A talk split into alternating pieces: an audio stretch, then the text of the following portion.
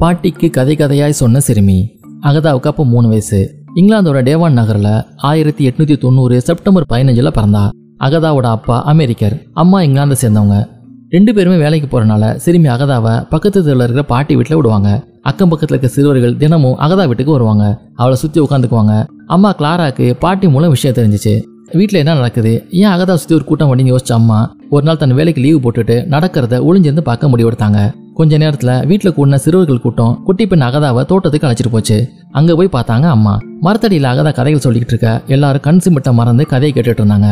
பாட்டி தவிர யாருமே இல்லாத அந்த பெரிய வீட்டில் சந்து பந்து விடாம நுழைஞ்சு பல மர்மங்களை கண்டுபிடிப்பா அகதா. அதை பத்தி பாட்டிக்கு கதை கதையா சொல்வா பொதுவா பாட்டிகள் தான் பேரம்பேத்திங்களுக்கு கதை சொல்லுவாங்க.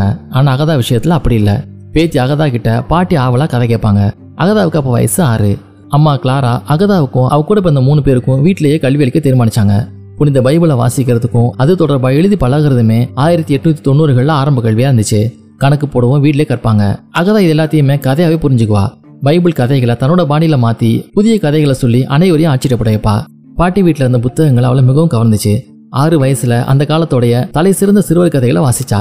மணிக்கணக்கில் புத்தகங்களோட காணாம போவா. சாகச கதைகள் புதையல் கதைகள் ரயில் சாகசங்கள் அப்படின்னு பாட்டி வீட்டில் இருக்க புத்தகங்கள் அகதாவுக்குள்ள நுழைஞ்சிச்சு.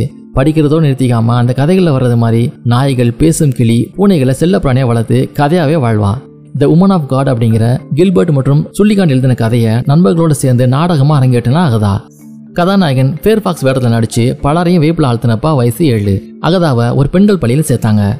பள்ளிக்கூடத்தோட கெடுபிடிகள் அகதாவுக்கு சுத்தமாக பிடிக்கல. நோட்டு புத்தகங்கள் எழுதுறது ஒரு பெரிய போராட்டமாக இருந்துச்சு. அகதாவை ஒரு டிஸ்லெக்சியா வகை குழந்தை அப்படின்னு அறிவிச்ச பள்ளி நிர்வாகம் அவளை வெளியேற சொன்னப்ப அகதாவோட அம்மா துடிச்சு போனாங்க. எழுதுறதுல உள்ள பிரச்சனையில இருந்து மூணு ஆண்டுகள் போராடி தன்னை மீட்டுக்கிட்டு வந்த அகதா பிரான்ஸ் நாட்டில் இருக்கிற பாரிஸ் நகரோட பேஸ்கிரிட் பள்ளியில சேர்ந்து தன்னோட கல்வியை முடிச்சா. அதுக்கு ஒரு வருஷத்துக்கு முன்பாவே அவருடைய கதை ஒன்று புத்தகமா வெளிவந்து சிறுவர் மத்தியில சக்க போடு போட்டுச்சு. அகதா கதை சொல்ல சொல்ல அதை சகோதரி மார்க்கெட்டை எழுதினாங்க. அந்த மர்ம கதையை ஆச்சரியப்ப அகதாவுக்கு பதினோரு வயசு.